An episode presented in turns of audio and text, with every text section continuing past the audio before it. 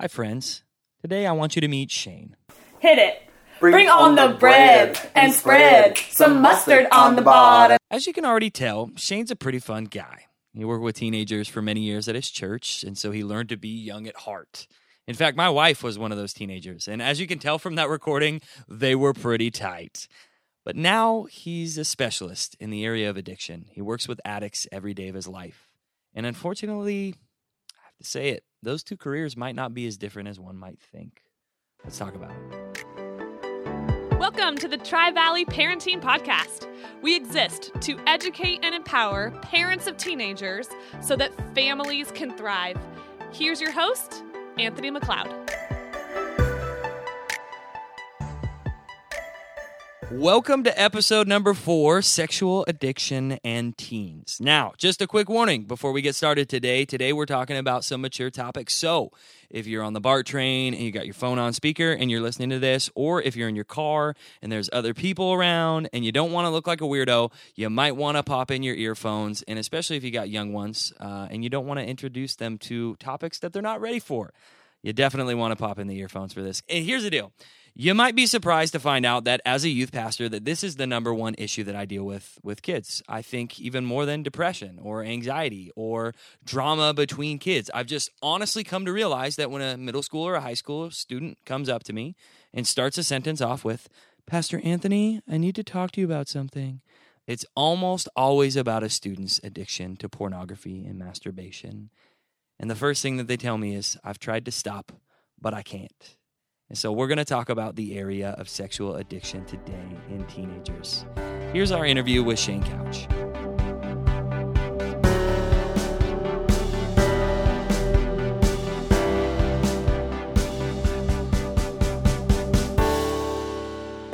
Yeah. Second, yay, lucky you. Second Yeah. interview in a row. And uh, now we're talking about his bread and butter, the, the passion of his life. Which Well, is, maybe not. Maybe that's a His bad most- one. I'm passionate about helping other people Yes, in this. that's what I meant. That's I think what his I meant. wife is Yes, the my wife and his children life. would be Yeah. my number one. Okay, so we'll roll that back. Um, so Shane, would you tell us uh, a little bit of what, about why you're so passionate about this particular topic of sexual addiction? because it greatly affected my own life and every aspect of my life. But at the time, I didn't know it was, and we can chalk that up to denial.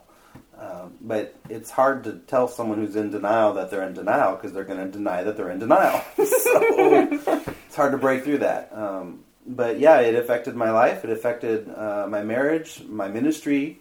Uh, it just affected every part of my life. It was like a, a cloud over me. Even though other people couldn't see it, now that I look back on it, I see I was walking around in this cloud. You know, I just wasn't as clear as I could have been. So uh, once I started getting um, some healing and recovery around it, and I had finally had the right uh, resources and tools to get healing and recovery, um, then my passion started to grow to help others who were struggling as well because I knew, well, if I'm struggling, then I know there's others struggling too, and specifically pastors because I was a pastor. And then, because I realized uh, pastors don't have a lot of safe places to go to process this stuff. And so I wanted to be a safe place for someone to come and get the help that I had received and, and have and experience the healing that I had experienced as well. So that's why it's such a big part of my life. Let me say what you might be thinking right now. They're kids. That word addiction seems a little radical. I mean, they're in that place in life right now where there's heightened sexual curiosity. This stuff is normal. They'll grow out of it. But to be honest with you, many don't. Shane helps us break down what's normal, what's not, and what behavior could become detrimental if it's left unchecked.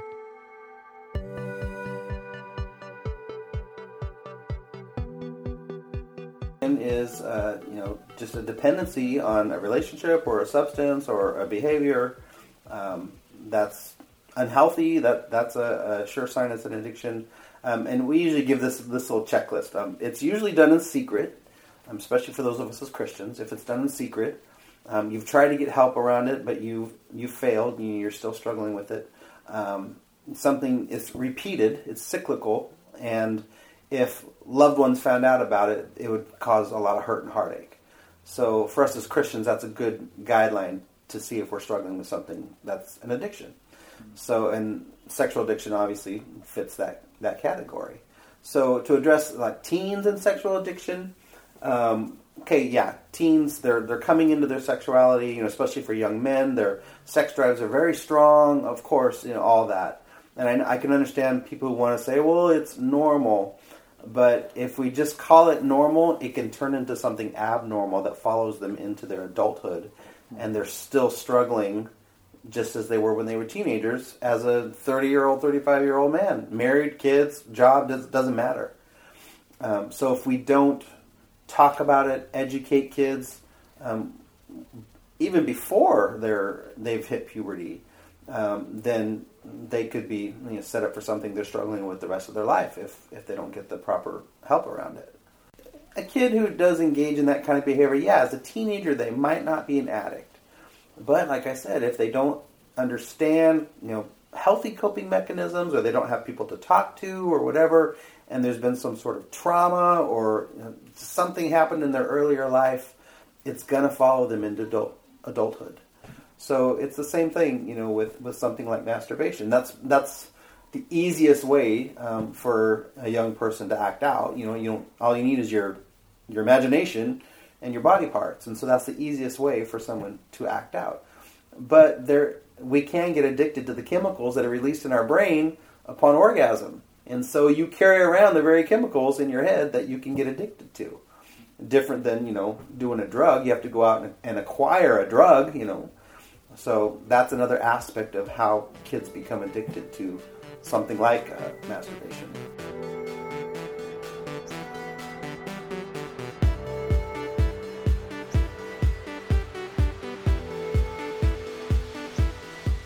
Probably grew up in the days of the magazine under the mattress, where getting porn was hard because you could only find it in printed material. Well, now, porn is easy. It's digital. It's accessible to children at the touch of a button. And hiding it is easy. And what's scary is that that becomes a way of life for so many teens. A majority of our teens are hiding secrets that no one will ever know about. In fact, Shane shared some stats with us. The kind of stats that you don't want to hear. The kind of stats that make you want to press the stop button. But you know what's scarier than the stats? People living in ignorant bliss while a generation of students cripple their ability for future intimacy because they prefer an image on a screen over a real person.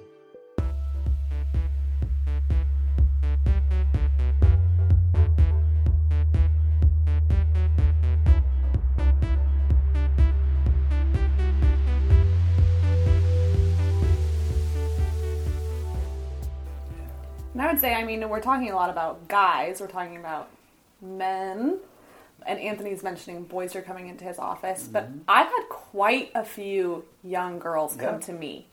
And um, I didn't necessarily expect that going into youth ministry that I was I was as a woman, a female pastor that I was going to have to be dealing with a lot of these things. Um, but is it any different for boys and girls? Like for parents who have daughters who maybe they're being promiscuous, maybe I mean, mm-hmm. how would it look? What are the differences in how it comes across between boys and girls? Mm-hmm. Yeah, for girls, um, the stats aren't as high as guys, but mm-hmm. I, I wouldn't.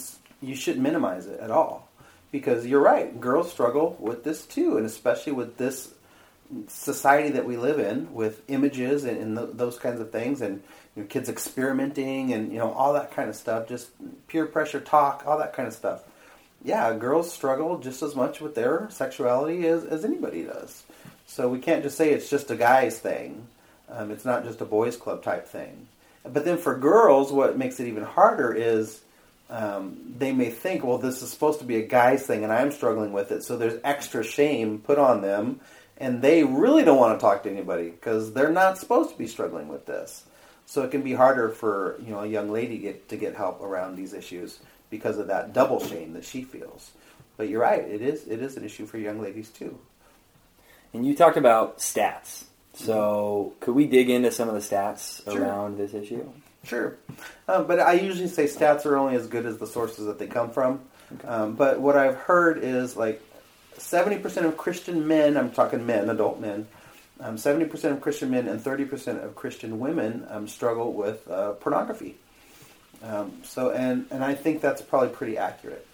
Um, so, and one in three visitors to adult websites are women. So, just to go along with what we talked about, it's Really? not just a, a boys thing. So, yeah, but you know, a woman might be there for different reasons. There might be a more of an emotional slant to it, um, but still, you know, it puts them on uh, dangerous ground, and and they're there. So, Did you catch that? Shane just said that 70% of adult males are addicted to pornography. And then he said that one in three visitors of adult websites are women. So, if this stuff is normal, if kids aren't addicted to this stuff and they'll just grow out of it, then why aren't they? I think it's pretty safe to say that 99.9% of these people would trace their addictions back to their teen years. well, a, a very I won't. I don't know if I should call it normal or natural, but um, a regular thing, I guess I'll call it, is you know, let's say for a young man, he discovers masturbation, and then he discovers you know a porn website, um, and then if he if he keeps acting out on that, well, that stimulation that he gets, that visual stimulation he gets from that website, well, it's not going to be enough anymore. It- It'll kind of plateau, and so he has to search for something that's a little more dangerous or a little more sexy or, or hardcore um, to to be able to to get the excitement that he needs um, to act out, and then that will plateau, and so he needs the next thrill, and so this is how you know these things kind of evolve. You know, for a young man, it just started, let's say, with masturbation, and then maybe okay, maybe pornography, but then for many men, it can turn into you know strip clubs and prostitutes and and uh, that massage parlors, those kinds of things, because their level of excitement plateaued, and they need that le- next level of excitement. So these things very well can snowball. And I've talked to men who've done all the things that I've just listed. That has been their issue. But here's the thing, and here's you know the beauty of it for me is I see it coming from a place of brokenness. So I'm obviously not going to be quick to judge them and, and how they've you know acted out because we're all broken people. We just have different details. But it comes from uh, brokenness. Um, so that that's how it can evolve very quickly. And if a, if a if a young person doesn't have a safe place to talk about these things, or parents haven't really talked to them about sex, um, parents haven't created a safe space for them to discuss these kinds of things, and they don't have anyone to process these things with. Um, that's when you know survival just kicks in. They come up with their own coping mechanisms, and and they carry these things into adulthood and into marriages, and and then out of that marriage and into the next marriage, and, and it just follows them. So we know as Christians, you know, that sex was meant to be between a husband and a wife in the confines of marriage, and it's supposed to be an intimate act. Now, sex in and of itself doesn't equal intimacy. It can be an expression of intimacy, and it can create intimacy. Um, but when someone turns to something sexual and there's no intimacy around it, there's an intimacy disorder. So a kid looking at pornography, he's not being intimate with you know whatever he's seeing on the screen. And there's no intimacy there at all. There's no reality there at all. So it only perpetuates this intimacy uh, disorder, and he he starts to live out or believe that sex doesn't have to be intimate, which is going to create a lot of problems if he wants to get into a healthy, you know, married relationship someday. So that's that's if you're turning to something sexual and there's no intimacy to it, then we have an intimacy disorder. This stuff is crazy awkward to talk about. I know. But let's make it even more awkward. I want you to imagine for a second that you discover that your son or daughter has been looking at porn. What are you going to say to them? How are you going to approach them about this? Shane tells us that we should be prepared for this exact scenario because in this day and age, it's not an if situation. It's much more likely a when situation. So, what would you say to a parent who maybe they've discovered that this is an issue for their kid? Mm-hmm. What are the first steps out of addiction for them? Well, I if you discover something, you like you discovered your kid's history or something like that, um, don't panic. And that's that's what we tell parents. We've had parents call our office and say, "Oh, my kid was looking at such and such," and we say, "Okay, don't panic," because it is traumatic for the parents to discover that their kids have been looking at something like that, and you know they may feel guilty or responsible, or I could have done more. Just just calm down, don't panic. All right, okay, we can we can work through this, and that should lead to a conversation. And not from a place of punishment, but again from a place of protection we want to protect our kids. So we, we want them to know you can talk to me about this. So if we fly off the handle and we're raging and we're blaming and we're screaming, oh, how could you do this? And that kind of stuff, it's not going to go very well and it's not going to be very effective. So I don't know if this is a scary thing to say. It's probably don't think if this happens, but when it happens, I need to be prepared, you know, for this because it's so common in the society that we live in. Mm-hmm. So don't panic. Just have a conversation and then talk about what we're going to do around it. Talk about setting up filters on the phones and on the computer and, and guidelines and you know, as I mentioned in the last podcast, you know, turning in your phone at the end of the night. We need to protect them because kids don't have, again, their brains aren't fully developed. And so we need to be the parents. We need to protect them around these kinds of things. Mm. You know, just if Netflix, I think, is good because you could see everything that's been recently watched. So have a discussion around that. Okay, I can see what's been watched on the Netflix. You know, so if I see something questionable, we're going to talk about it. And so uh, dialogue is just just so important yeah. in creating a safe place for your kid. Um, so what we've told our kids, like if you go to someone's house, you know, for those who have younger kids, if you go to someone's house and you you accidentally see something, let's say your friend said, "Oh, look at this," and you see something that you know you shouldn't be looking at, looking at, please come tell us. Feel safe to come tell us. You're not going to be in trouble if you come tell us first. However, if we discover you looked at something and you you hid it or you lied about it or you were sneaking or something, okay, then there are going to be consequences around that. So um, again, a place of protection, not necessarily punishment. But then after you've discussed that guideline, okay, there has to be a consequence because you disobeyed us, and so here's the consequence around that. So those are some uh, great first steps, you know, for yeah. a parent with their kids. That's good, and I think that's like the just kind of cutting off the behavior, right? Because you know uh, we're talking about addiction, which really is rooted in some sort of hurt, some sort of pain, mm-hmm. uh, which are really the roots and the cause of the addiction. Mm-hmm. And then there's the the manifestations of it, which is the, the acting out, the pornography, mm-hmm. the masturbation, that type of thing. Right. And so this sounds like okay, cut off the source 1st mm-hmm. right? Protect your kid, have that mm-hmm. conversation, begin to talk this out with them. Um, you reminds me of hide your kids, hide yeah. your hide your kids, hide your hide everybody, and hide your husband. Uh, okay, but what are the? How does how does? Let's say there's there's a kid and it really is deeply rooted in some hurt and pain. How does a, a student find long term healing? How, how do parents walk them through that? Mm-hmm. Well, if you're talking about some really deep rooted hurt and pain, don't be afraid to get your kid professional help. You know, if that's what it takes, that's what it takes. You know, I use this example a lot. You know, with with uh, the people I work with. You know, if if someone has diabetes, then treat the diabetes for what it is. If you don't treat it, you know, that person's going to dip. They're not going to be healthy. You know, they're going to crash. You know, call it what it is, treat it what it is, so that person can get on with life. having diabetes doesn't mean you have your your life is over. No, you just learn to manage it, and you can still live your life. So people get afraid of those kinds of you know diagnoses. So it's, it's, it's the same around you know something like sexual addiction. Okay, yeah, it may be shocking to hear or hard to accept. Oh, such a label.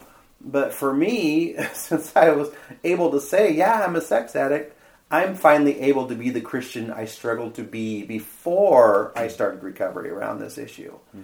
And so that's liberating to me. So if your kid has deep rooted issues, don't be afraid to get them professional help, someone who's trained in this area. I, I, always say this all the time. If someone's car broke down, they would find a way to pay to get that car fixed, you know, so they could get to work or get to wherever they need to go.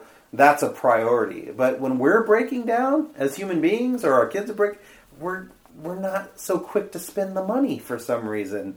And what's more important, you know, a car or a heart and soul. So we get weird around the money piece, you know, but it's it's a wise investment, you know, when you get trained specialist people to help in this department. This is a lot of doom and gloom stuff, and I know for some parents it sounds overwhelming and it sounds exhausting and it sounds difficult. How can we keep our kids pure in an over sexualized culture? Well, I believe there's hope. We end our conversation with Shane by discussing some preventative measures. Well, again, a lot of this is because kids' brains aren't fully developed yet, um, and they still need their parents. They need their parents to be, as my wife says, their prefrontal Cortex? lobe, prefrontal cortex. I'm getting it. I'm getting it wrong. Yeah, that's it. The front part of the brain. Yeah. in layman's terms there. So parents still need to be that, you know, for their kids. So that's why guidelines are important. You know, like when my kids get their own phone, they're going to understand, okay, whatever text you get, I'm reading, you know, so it's going to be our text. It's not just going to be your text. So, but that's a way to protect your kids, you know, from things that are coming in. And then, of course, your kid's going to tell all their friends, my parents read my texts, you know, so, you know, you better be careful, you know, what you say. Um, so, in those kinds of ways, setting up filters and accountability software on, on your devices, discussion, having these kinds of talks, like I mentioned, you know, come talk to us if you have a problem. If we discover something, there is going to be consequence.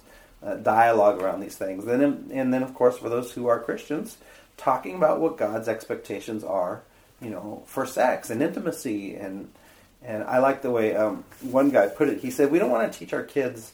um, to be pure until marriage. We want them to be pure for the rest of their lives. Mm-hmm. Purity doesn't end, you know, on your wedding night because you were able to have sex, or purity shouldn't end because you already did have sex before marriage or whatever. Purity is something we strive for for the rest of our lives. It's not something that comes to an end. So I really like that approach. So talk to your kids about what purity is, you know, about what being holy is in, in God's eyes and His expectations and those kinds of things. So, and talk about the, the, the reward of it too, the reward of sex and how it's a gift and and it's a blessing and it's worth waiting for and it's not this taboo thing that we don't talk about. It's bad and dirty and evil. No, talk about you know as much as they can handle. You know the the good things that it is. So paint it in a different picture. Hmm. So, but I, I just think dialogue is so important. It's just super important. So. And you mentioned some other programs in the previous episode um, that you could purchase to put on your family's devices. Mm-hmm. Can you just re-mention what that was again? Yeah, Covenant Eyes. If, so if you go to Covenant Eyes, I believe it's .com. Um, you can just look at the different things that they have set up. They have family plans. Um, fairly cheap. I think ours is thirteen ninety nine a month for all of our devices. Um, so well worth it. Um, so it's just another way to protect your kids. Well, that is the conclusion of our conversation with Shane Couch. Thank you so much, Shane. We really appreciate your time. If you have enjoyed this conversation with Shane, he's actually going to be joining us live at Valley Christian Center on April 2nd from 5 to 7 p.m. And we'll be speaking for two consecutive months for our parent nights that we host as a part of our ministry. There's more information in our show notes, so if you want, go ahead and click that button at the bottom of your page here. Also, as a part of our youth ministry, we are hosting an event called the Silver Ring Thing. Uh, it's April 23rd from 5 to 7 p.m. right here at Valley Christian Center. The Silver Ring Thing is a group of 20 somethings that travel the United States talking about sexual purity and hosting concert style events. They're even hosting a special presentation on the same night for parents of teens and equipping them on this topic. This is an event that's open to anyone in the Bay Area, so if you're interested, you can go ahead and register online at silverringthing.org. Well, thank you so much again for listening. If you've enjoyed this or other episodes that we've done, please help us get the word out and let your friends know about us or leave us a rating on iTunes. That would be very helpful. Well, that's it for episode number four. You are amazing. You are awesome parents. We believe in you, and hopefully, we'll see you April 2nd for our parent night. God bless you guys.